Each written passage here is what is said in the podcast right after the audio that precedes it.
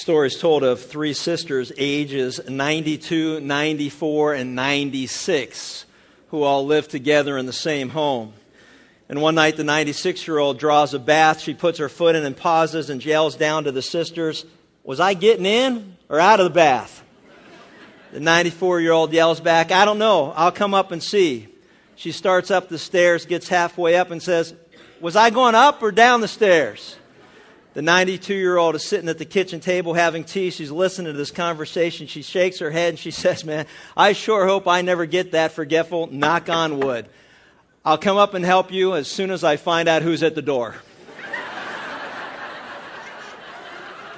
you know, the, the point is, is that, you know, we all need people in our life that we can count on, depend upon, and to trust to be there when we need them. But, you know, as you, as you probably know, unfortunately, many of us have been disappointed when such times occur by the failure of others to do so. You know, if you've ever experienced such a moment, uh, then you'll understand more clearly the passage and the message of Jesus in Luke chapter 14, verses 35, 25 through 35. And assuming that you have your Bibles, turn with me to this passage where we'll address the question today Can God count on you? Can God count on you? Luke chapter 14, starting with verse 25, we find this account. Now, great multitudes were going along with him, and he turned and said to them, If anyone comes to me and does not hate his own father and mother and wife and children, and brothers and sisters, yes, and even his own life, he cannot be my disciple. Whoever does not carry his own cross and come after me, he cannot be my disciple.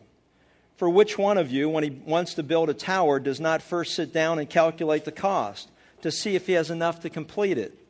Otherwise, when he has laid a foundation and is not able to finish, all who observe it begin to ridicule him, saying, This man began to build and was not able to finish. Or what king, when he sets out to meet another king in battle, will not first sit down and take counsel, whether he is strong enough with 10,000 men to encounter the one coming against him with 20,000? Or else, while the other is still far away, he sends a delegation and asks terms of peace. So, therefore, no one of you can be my disciple who does not give up all of his possessions. Therefore, salt is good. But even if salt has become tasteless, with what will it be seasoned? It is either it is useless either for the soil or for the manure pile, pile, but it is to be thrown out. He who has ears to hear, let him hear. You know, when Jesus left the Pharisees' house, as we saw in the last time we were together, great multitudes, great crowds in quantity, numbers wise, followed him. But Jesus was never impressed by, you know, the shallow enthusiasm of large multitudes of people. Because as God, he knew their hearts and he knew the depth or lack of depth of their relationship to him. And so he always made sure that they understood clearly those who maybe deceived themselves into believing that they were one of his followers that he clarified with them very, you know, very abruptly at times what it meant to be a follower or disciple of Jesus Christ. You know, he wasn't impressed with their, this crowd, this multitude, because he knew that there were those who came after him because they just wanted to see miracles. Many of them were like Herod. Hey, you know, send for Jesus. I want to see him do a trick for me. He had heard about him, heard about all the things that he did. Well, I want to just see something and there were many who followed him for that reason. There were others who heard that he fed the hungry.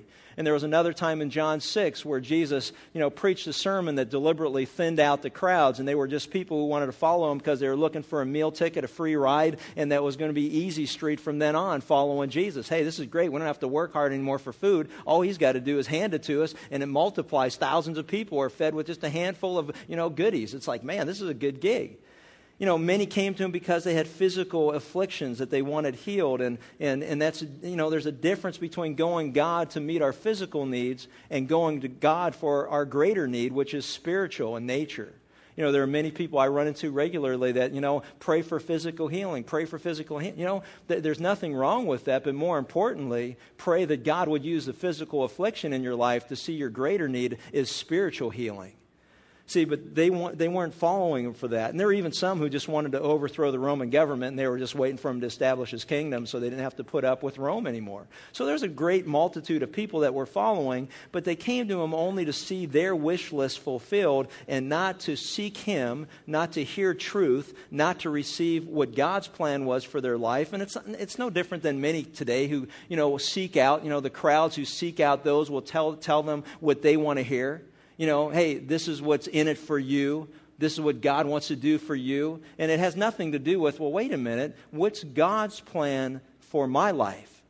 What does God want to accomplish through me? And there's a drastic difference. It's 180 degrees apart. Those who seek God and say, listen, you know what, God, you're God, I'm not, I don't know anything, you teach me everything, versus those who come to Him and say, this is what I expect you to do for me you know, with this backdrop in mind, we come to a sermon Jesus preached that deliberately thinned out the ranks. You know, he made it clear that when it comes to personal discipleship, you know, God is more interested in quality than quantity you know, in the matter of saving lost souls, we saw in the last message, he said, you know, he said, go out into all the highways and byways and proclaim the message of God's love for lost people, that God loves the world and he gave his only begotten son. Whoever believes in him will not perish, but have everlasting life. Go out and proclaim that word, man. Reach the world with the word of God because God wants to fill up his house with those who will come to faith in Christ. But there's a difference, a distinct difference that we see here in the matter of personal discipleship. He wants only those who are willing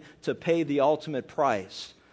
You know, and from this and other passages, there appears to be a distinction between a believer and a disciple, though the term I know is often used interchangeably. And so we clarify the definitions. A believer, by biblical definition, is one who has recognized his or her need for God's forgiveness you know, identifying with what God says that there are none righteous, no, not one. We've all sinned, fall short of the glory of God. There's not a person that hears these words that can say in the honesty or the, the sincerity of their own conscience that you've never done anything wrong. And God says, you know what? Because all of us are born into the world sinners, we're separated from God, and none of us are right before God, and every one of us need to recognize that first. And once we recognize it, now we'll see our greatest need is we need forgiveness. So, therefore, it's no different in our earthly relationship. You take somebody who says, you know what, I don't understand how I hurt your feelings, and because I don't understand it, therefore I won't seek your forgiveness. Once we recognize and understand, oh, I did do that, and if that hurts your feelings, I didn't mean to do that, I'm sorry, will you forgive me? But until somebody recognizes that they've done a wrong, they never seek to make it right. And so, what God's message to the world is we all need to understand that we have done wrong before God. And through Adam, sin entered the world, and all of us are born with a sin defect. And because of that, we are all born into the world alienated from God. We all do wrong, and God's indictment against us is true. Once we recognize it, it's like, what do we do about it? And God says, well, what you need to do is you need to turn to me, and you respond by grace through faith to the finished work of Christ. I loved you and sent my Son, Jesus Christ, in the world to die for you upon a cross. He, ra- he was raised again three days later, and whoever receives this sacrifice on their behalf, to them he has given us the privilege or right to be called children of God to those who believe in his name. And according to the Bible, a believer is one who has repented of sin, responded by God's grace through faith to the finished work of Christ, his death on the cross, the power of his resurrection, and has received him as their Lord, their Savior, from the consequences of sin. Now, many times in our culture, we'll hear people say things like, well, you know, well, I'm a believer. I believe in God. I talked to a guy not too long ago at a hospital, and I walked in and I started to have a conversation. The first thing he said was, hey, but I believe in God. I said, you know what? That's a great start. That's a great start. But what do you believe about God? Who is God? What has he done? What do, you, what do you mean you believe in God? I mean, that's the most nebulous uh, term you can ever. I believe in God. Good for you. The devil believes in God. So do his demons. You know what? But they shudder at the thought of God. What do you believe about God? And it needs to be more specific. There are others that say, but you know, I'm, I'm, a, you know, I'm a Methodist, or I'm a Presbyterian, I'm a Catholic, I'm a Baptist, I'm an Anabaptist Presbyterian. You know? They're just throwing out stuff, man. They're just throwing it out and hope it sticks. And it's like, well, what, what is that? What does that mean? What does that mean? I don't know what that means. What does that mean? Do you believe? What do you believe? And so God takes these backgrounds that we have, this diverse background, and He takes all of that, you know, and, an awareness of God's a good thing. You know, the heavens declare the handiwork of God. I believe in God. That's good, but it's not enough. And He takes all that sensitivity towards sin and towards God and our need for forgiveness, and He says, okay, now let me take this big old funnel of humanity and let's funnel it down to the narrow way or the narrow gate, the narrow path, the narrow plan of God, and that is this Jesus Christ and Him crucified. There's only one way to heaven, and that's through Him, and faith in Him, His death on the cross, the power of His resurrection. That's it. So all of these backgrounds are all good, and they all give us a spiritual sensitivity, and I know mine did, and I'm sure that yours did. And God used all these things in our background to bring us to the confrontation with the ultimate question, and that is, who do you say Jesus is? Now, whether you believe in God or not, who is Jesus? Jesus is the Christ, the Savior, the Son of the living God. He is the only way that you and I can find forgiveness and eternal life is through Him. Who do you say Jesus is? Is He your Lord? Is He your Savior? Is He your King? Is He your God? That's the only answer that's acceptable to God.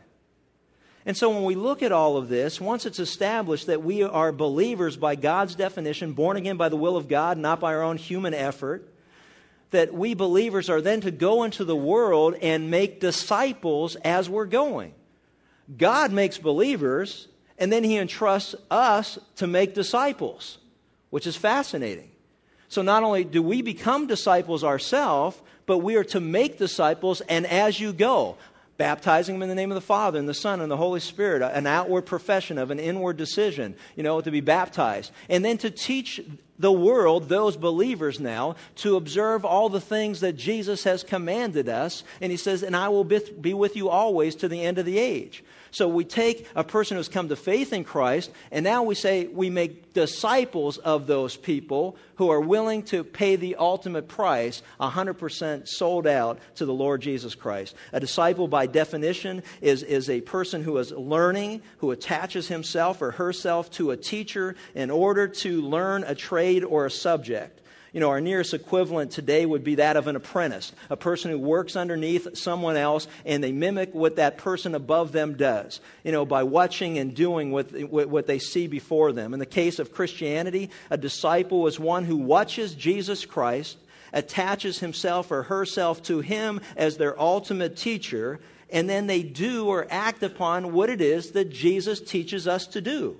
You know, that's what, you know, the WWJD bracelets, you know. It's like, what would Jesus do? Well, it's not for the purpose of just asking the question. It's for the purpose of asking the question so then we can put into action the answer. And so often we just stop at that. What would Jesus do? Well, that's what he'd do. Well, what, what does that have to, what does that mean to you? What are you going to put into action? You know, and that's why the word disciple was the most common name for followers of Jesus Christ and it's used 264 times in the Gospels and in the book of Acts altogether. So, as a recap, salvation is open to all who come by faith, while discipleship is for believers willing to pay the ultimate price for God's sake, and we'll distinctly see the difference as we go on. All disciples are believers, but unfortunately, not all believers are disciples. And we need to look at the difference there. And I know that there are people that are going to agree to disagree in these things, but we need to look at what the context is and take a good hard look at what it is that Jesus is teaching, and then, you know, deal with it in our own lives. So in this passage, we're going to examine uh, Jesus cautions his listeners not to take discipleship lightly. And he notes the first thing, and I'll call it the discipleship in verses 25 through 27. Discipleship means complete enlistment. Now a great multitude was following him, and he turned and he said to them, You know, if anyone comes to me and he doesn't hate his own father and mother and wife and children and brothers and sisters, yes, and even his own life, he cannot be my disciple. Whoever does not carry his own cross and come after me cannot be my disciple. Now, to begin with, a disciple must be totally committed, sold out, 100%. Remember the pig, you know, you know, 100% sold out to the task for which they've enlisted. You know what, Lord? I, I want to be your disciple. I want to be your follower. I want to, I want to follow after you. I want to mimic the things you do. I want to learn from you, and I want to apply those things, and I want to do that. You know, I'm, I'm signing up. I, I, want to be a disciple. I just don't want to be a believer who's content with just coming to faith and then letting the, the worries of the world, the, the, the, distraction of riches, you know, everything else in life, you know, kind of take me away from what it is that I'm ultimately here to do, which is to bring glory and honor to you. I want to, I want to have that kind of, uh, of relationship with you.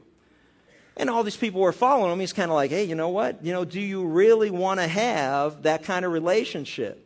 You know, discipleship's not forced upon the believer. We're to make disciples. It's not automatic. When you become a believer, you're not automatically a disciple from the standpoint of being made into a disciple to be conformed into the image and likeness of Christ, to grow in the knowledge of the Lord and your Lord and Savior Jesus Christ. When we're born again, man, you know, we don't know anything other than, you know what, I repented of my sins, I've trusted in Christ. But beyond that, I don't know what it means to be a Christian. I don't know how to live a Christ-like life. I don't know how to be like Jesus. That, I mean, if it was all instantaneously and automatically automatically we would need to have a Bible study. We would need to get into the Word of God. It would all be just right there for us. We've got all the potential that we need, but we need to develop that. And we develop it through time in the Word of God, time in fellowship, you know, in prayer, time with one another and believers, you know, building one another up. It's not something that happens naturally, automatically. And, and the way I liken it and look at it, I was thinking about those who enlist in the military those who enlist voluntarily because they are committed to freedom. They are committed to overthrowing oppressive evil. They're committed to protecting the borders of the boundaries of our nation. They're committed. They are sold out and committed to the fact that, you know what? I don't take freedom for granted. And I'm going to sign up myself. They're not coerced into service like in the old days when, you know, when you were drafted and you had people that didn't want to be there for nothing. You know, today it's like, I want to be there. Now, some may be there because, you know, it's a good job, good retirement, good career, nowhere else to turn, nothing else to do. It's a great way to go there. But there are others who it's like, you know what? I'm committed to freedom. I'm committed to the causes of our nation. I'm committed to the founding fathers and what they've done. I'm committed to the fact that every day that I get up and I'm not worrying about my kids getting blown up in a, in a, in a car bomb or something like that on their way to school or going grocery shopping. I'm committed to preserve the protection of our nation and I'm sold out. And you know what? And that's what a disciple's all about. We're not coerced into the service of God. We are volunteering, enlisting as it were, completely enlisting because we are sold out on what Jesus Christ has done for us, the freedom that we have from sin, the eternal life that He has given us, and we are there because we want to serve Him and please Him because He is our ultimate commander in chief. It's not coerced, it's not forced. God doesn't want anybody coerced in serving Him. It's a voluntary army. And that's why He said, if you really think you're going to follow me, you better take a good hard look at what's going to be involved. Because it's not going to be easy street. And He's saying that, you know what, you need to get your priorities in order. You know, think about this opening declaration of Jesus. If you're going to follow me, then guess what? You're going to have to forsake everybody and everything in order to do so. The priorities are if you want to come after me and you don't hate your own father and mother and wife and children and brothers and sisters and yes, even your own life, you can't be my disciple. There's no way. It's not possible. And I'll tell you what, that would shake up the crowd. And he, you know, Jesus did that all the time. When he was with massive people, he would throw out an opening statement, and everybody in that crowd would went, "What?"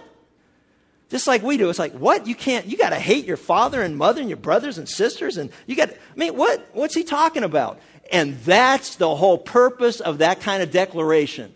It is to get people out of the lazy routine of not thinking and to think deeply about spiritual truth. Too many of us put more time and effort and energy into the things of this world than we do in digging into the spiritual truths that we find in Scripture. We're to search the Word of God like a great treasure. And when we find those nuggets and those pearls, you know, there are times where I yell out. I'm like in my office, Whoa! Eureka! Discovered it. This is good stuff. This is great. Look at this. My family thinks I'm crazy. But, you know, it's like, this is great stuff, man. When you find these nuggets of truth, how many of you, when you're reading through the Bible, you go, Whoa! That's good. I missed that. I read that book, I don't know how many times. I never saw that. I just saw that. That's good right there. That is good stuff. It's all good stuff. But you know, you can't find those nuggets, those gems of wisdom, those pearls of great treasure without spending time in the Word and digging into it. And so what he's saying is, you know, you gotta hate, well, you know what? And for people go, wow, what kind of God would tell you to hate your mother? Usually mothers say that. right? You know what I'm saying? It's kind of like, what kind of God is that? Tell you to hate your mother. I don't know, what's that all about? Hate your father, your wife, your children, your brothers and sisters. Well, you know what? I mean, read the, read the Bible. You think God's telling us to hate our fathers and mothers when He tells us to honor your father and mother? Think He's going to tell you to hate children when Jesus, you know, had children come to Him and hold them and put them on His lap, and He said, you know, it's tough for the children not to come unto Me. You think He's going to tell us to hate children when He tells us to love them in other places? Think He's going to tell a husband to hate his wife when He says, husbands, love your wife as Christ loved the church? I mean, uh, uh, that's not the message. That's not the point. Don't get hung up on that. What he's saying is, he's what do you think he's going to say? You know, hate your own life, walk around punching yourself in the head. I hate myself. I hate myself. I mean, you think that's the message? That's not the message. The message that he's saying is this. In comparison to everybody else, if you love me with all your heart, mind, soul, and strength, It'll seem like you hate them in comparison, but he's not telling us to hate people. He tells us to love people. Now, we can dote on one another too much. You know, we can spend too much time catering to one another, but we can never love each other too much. We're commanded in Scripture to love your neighbor as yourself, to, to, to love people. And so it's not a matter of not loving them, and it's not a matter of an aggressive, aggressive hatred. What he's saying is, in comparison to loving Jesus, it'll seem like everything else is hatred by comparison. And that's the way it's supposed to be. Is that true in your life? You know, is Jesus number one in your life? You know, and so often if you ask that question, if you're asking, I'm asking, like, oh, yeah, absolutely. But the question is, how do you know that? How do you know? It's easy to say these things. Oh, yeah, you know what? God's number one in my life. Really? How do you know? I'll tell you how you know. You're tested. And when you're tested, you find out if what you think you know is what you truly know. And until you're tested, you don't really know what you think you know if you really know it. You know what I mean? but that's what testing is all about. See, I'll give you an example about what happens where Jesus said, You know, I come to bring a sword, and there's going to be division in families. He's not saying you're going to cause it, you're going to hate people, and that's what's going to cause a division. He's going to say you're going to love me, and that'll cause a division. I had a, a gal in an organization, uh, baseball organization, come up to me and say, Hey, I got to share this story with you. I said, What's up? She's there, one of our head scouts, our, our chief scouts, top scouts, came to me the other day and said, You know, I don't know what's going on with my family. She said, What do you mean? She said, You know, I got two boys. This guy said, I got two boys. They don't smoke, they don't drink, they don't run around. Now they're going to chapel. They're reading their Bibles. And he said, You know what? I have no idea what they, where they got that from because they don't take after me. And I thought, whoa, can you imagine? I mean, a dad who's disappointed because his sons aren't out there drinking, smoking, running around because, you know, hey, a chip off the old block. But that's what happens, though.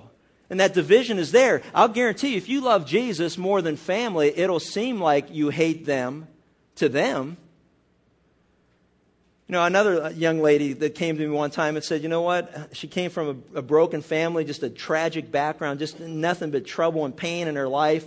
And she had come to faith in Christ, and because of her faith in Christ, her dad will no longer speak to her. I can relate to that. I'm sure many of you can. We've got a good friend who's a dentist. And his greatest struggle right now is he says, you know what? I come from a, a denominational background our family has, has grown up in this denomination. We've gone to this church, and, and my grandparents went there, and my parents go there, and my relatives go there. Everybody goes there. We're all part of this church.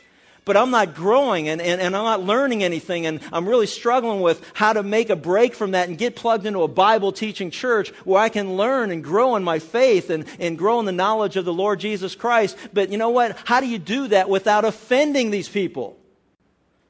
You can't you're going to offend them and tell them to, you know, get used to it. We've all been there. But you know what? If you love Jesus with all your heart, mind, soul, and strength, and He's your greatest love, then the rest of the world has to deal with that decision to follow Him. They may not like it, and I'll tell you from personal experience, they don't. My birth father, who I didn't know while I was growing up, uh, about 15 years ago or more, I was invited to preach in an Easter service. He came in the back with his wife, listened to what I had to say, walked out of the door, and I've never heard from him since. They were supposed, we were supposed to have dinner together that day. Never showed up. Found out later. Didn't come because he heard me preach, didn't like anything I said, and doesn't want to have anything to do with me. And you know what? I mean, that's his loss, not mine. Because you know what? I love Jesus. And I'm not going to compromise for any human relationship because at the end of the day, I'm accountable to him and him alone. See, we all go through that. We all struggle there. And anyway, the point is we need to have our priorities in order. And the greatest priority of all is that we love the Lord our God with all our heart, mind, soul, and strength. And you know what? Everything else is going to have to just fall into place. Take it the way you want it, whatever. And it doesn't mean that we're rude or obnoxious or arrogant or anything like that. It's just a reality that, you know what? Sometimes that's going to happen. But you know what? Whatever we sacrifice on His sake, as Peter said, what's in it for us? Hey, you know what? Whatever you give up this side of eternity to be restored to you a hundredfold in the kingdom of God. There is nothing you're going to give up. And so you're there. Some of you are there right now. And I'm just going to challenge you you know what? Be more concerned about pleasing your God than pleasing people. And at the end of the day, they may think that you hate them, but that's not it. You just love Jesus. You know, and if they can accept that, then great. If they can't, don't want anything to do with you, that's life.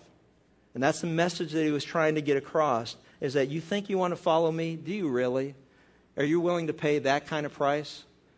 And if that wasn't enough, you know, he goes on to, to say, hey, there's also, you know, our plans are affected. You know, you think about it, our plans are affected. But when you put it all together, John Bunyan, you know, knew all about sacrifice for the cause of Christ. They came to John Bunyan and said, you know what, you need to quit preaching. And he said, I can't quit preaching. He said, well, we want you to quit preaching. If you don't quit preaching, we're going to throw you in prison. And he struggled with that. He said, Man, if I get thrown into prison, who's going to take care of my wife and my children? Particularly, he had a blind child at the time. He said, Who's going to take care of my, my blind child, my wife, my children? If I get thrown in prison, you know what? I, I, I but you know what he said? He says, But it's not an option for me. I can't neglect the gift that God has given me. I cannot stop proclaiming the name of Jesus Christ before the world. And so he was thrown into prison, trusting that God would take care of his family. And it was while he was in prison that he wrote the book Pilgrim's Progress. Millions of people were led to the narrow way of salvation through that book. It was because of his obedience to God in the time that he had in prison with nothing else to do but write a book that God used that darkness, that trial, this, this devastating uh, thing that happened in his life for the greater cause of the gospel of Jesus Christ. What I'm learning, and I hope to impart, upon, uh, uh, impart to you, and that you will learn the same thing, is this don't ever get so hung up on what perceives to be a trial or a negative thing or darkness in your life because God, through that darkness, his, bright, his light shines even brighter. Against the backdrop of darkness, light shines tremendously. That's why if you go to buy a diamond, they put it against a black velvet background so that the, the, the diamond shines.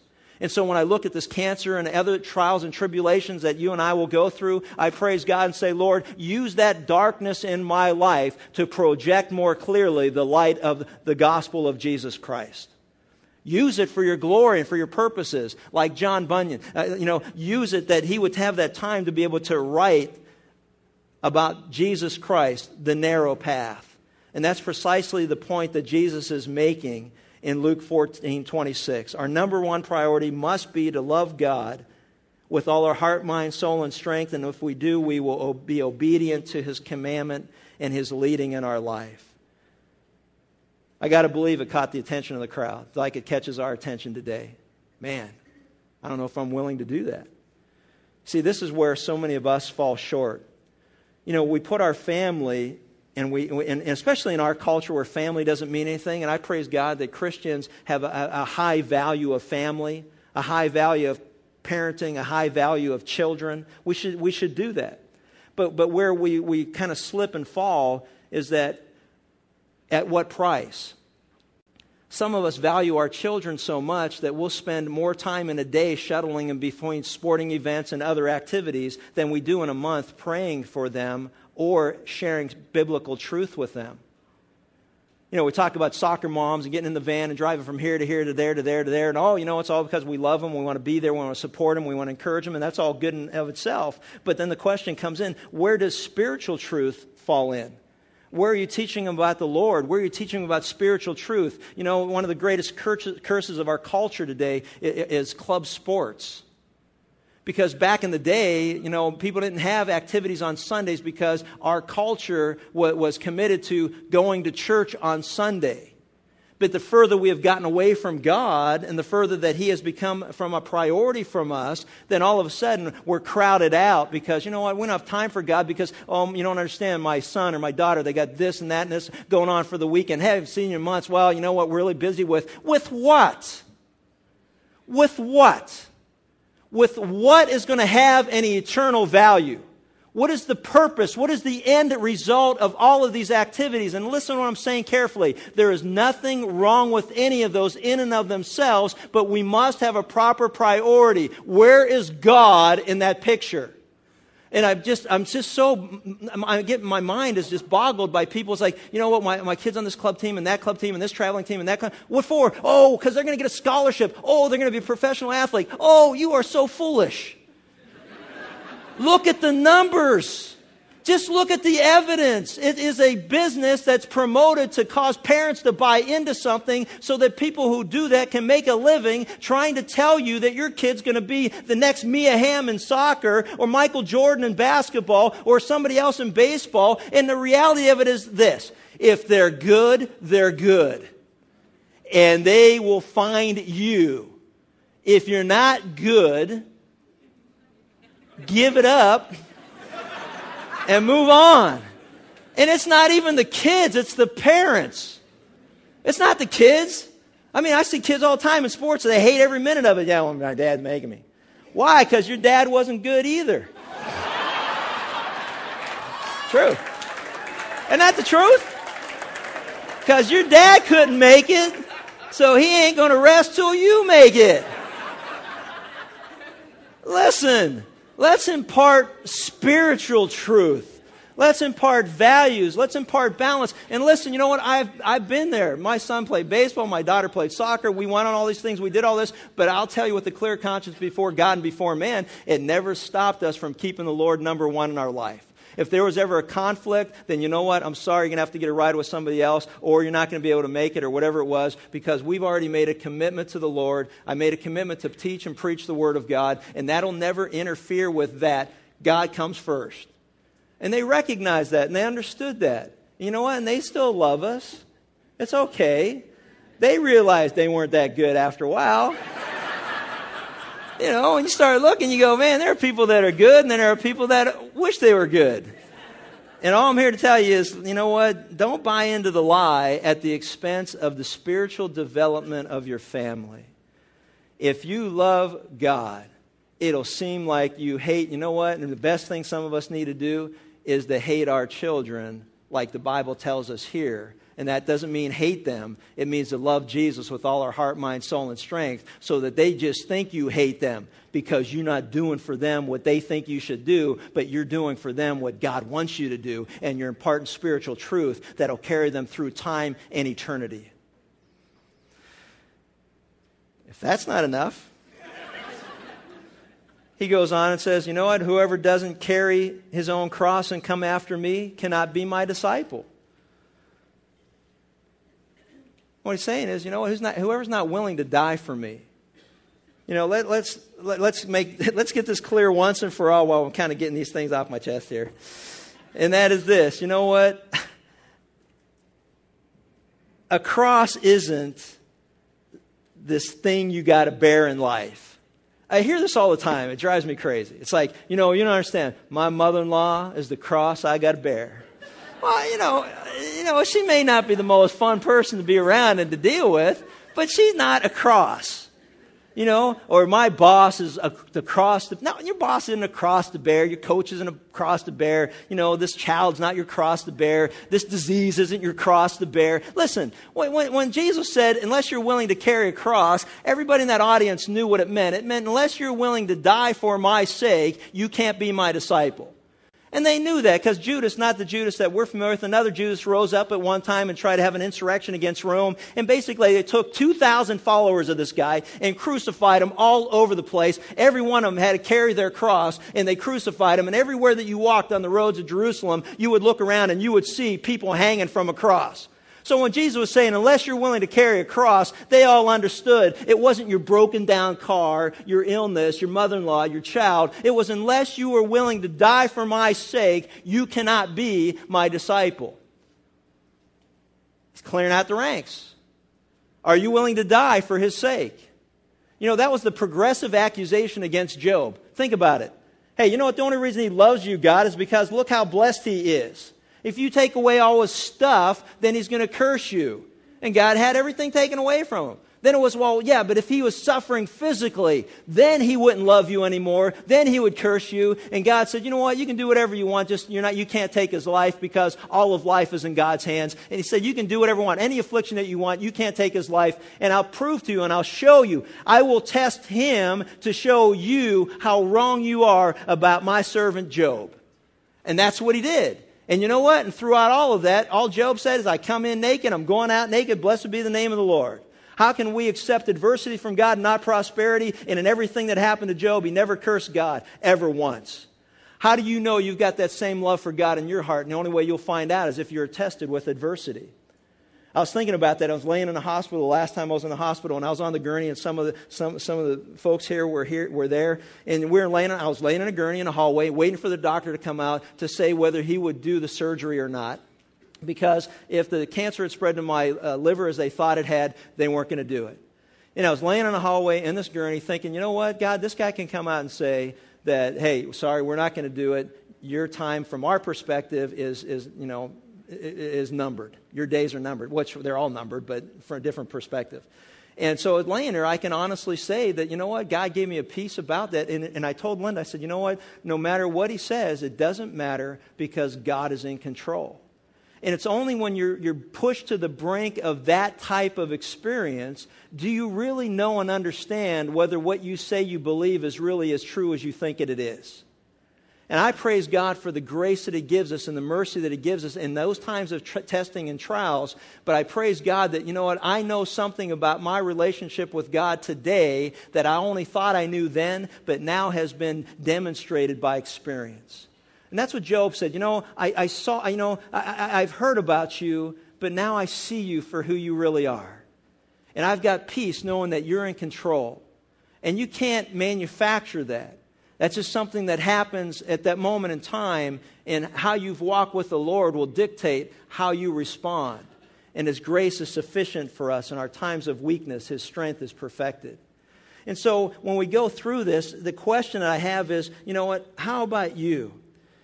Have you completely enlisted is that true of your relationship with the Lord, like, like William Borden said? And he got to the end of his life I have no reserves, I have no retreat, I have no, I, no retreat, and no regrets.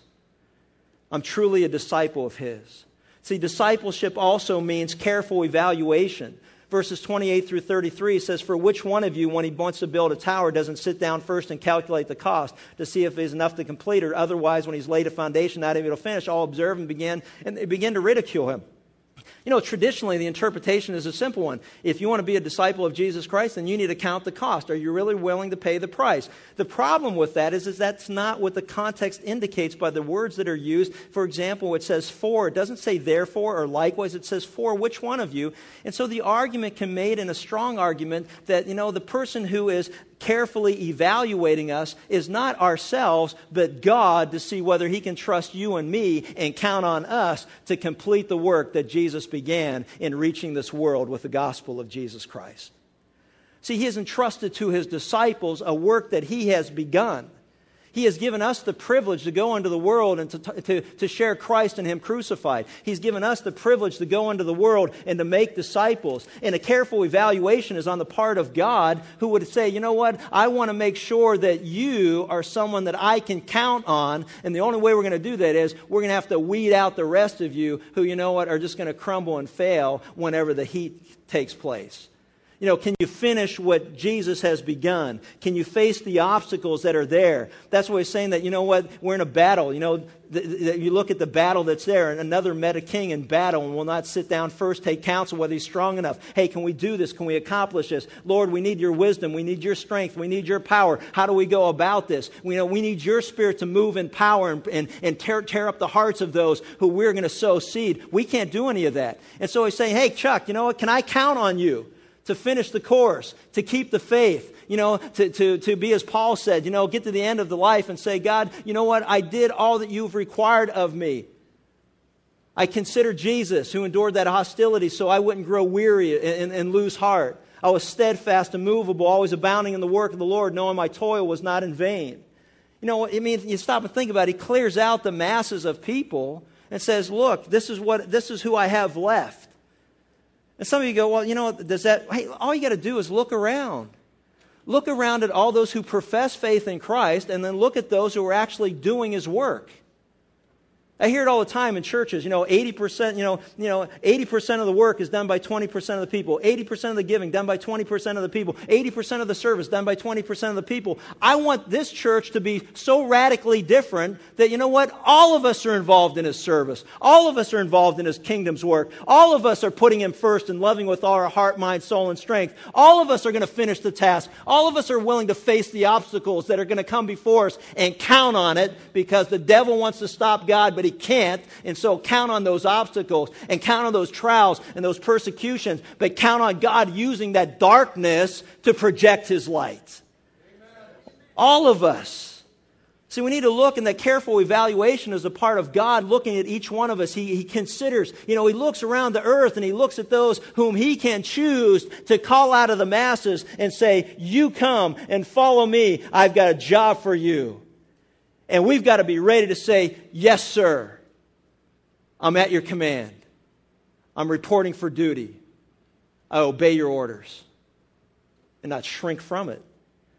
How do we apply what we just learned? Discipleship means continual effectiveness. Continual. It says, therefore, now we got therefore. He says, therefore, in verse 33, therefore, no one of you can be my disciple who doesn't give up all his possessions Nothing can take the place of following the Lord. No, nothing holds you back. No relationship, no thing, no stuff, nothing. He says, and then he says, therefore salt is good, but even if salt has become tasteless, with what will it be seasoned? The reality is, salt is always salt.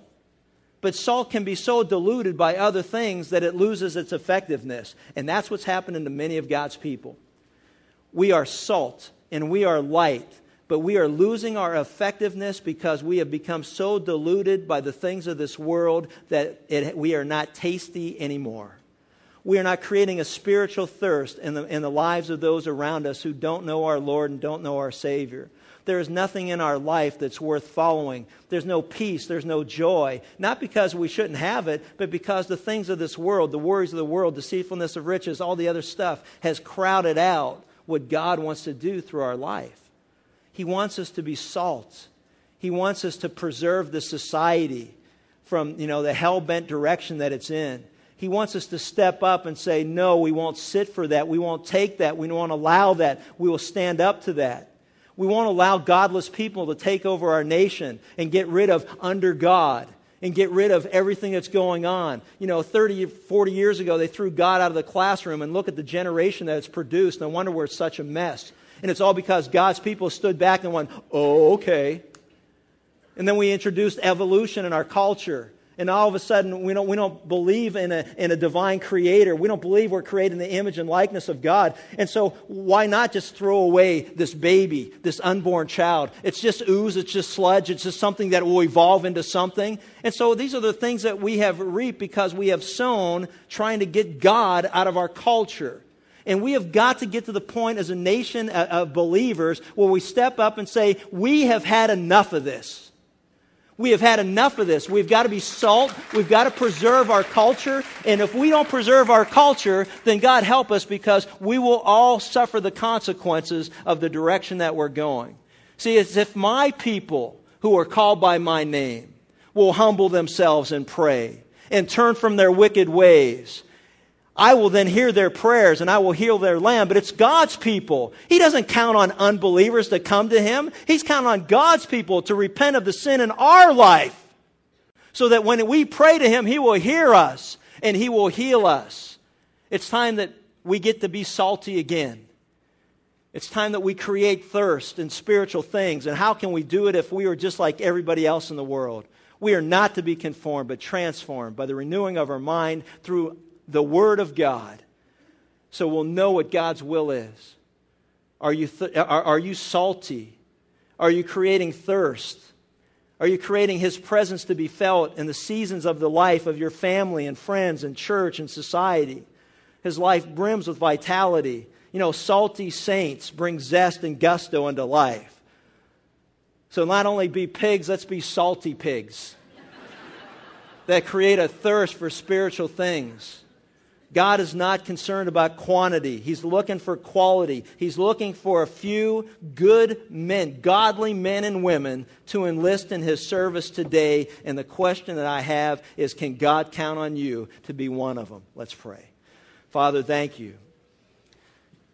Thank you for the difficult truth of your word.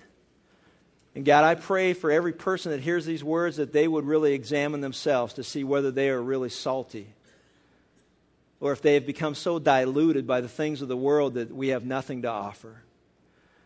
God, help us to understand the difference between a believer, one who has come to faith in Christ and repented of their sins and responded to Him and received Him as Savior, versus the ones that God you're going to use to turn this culture back to you.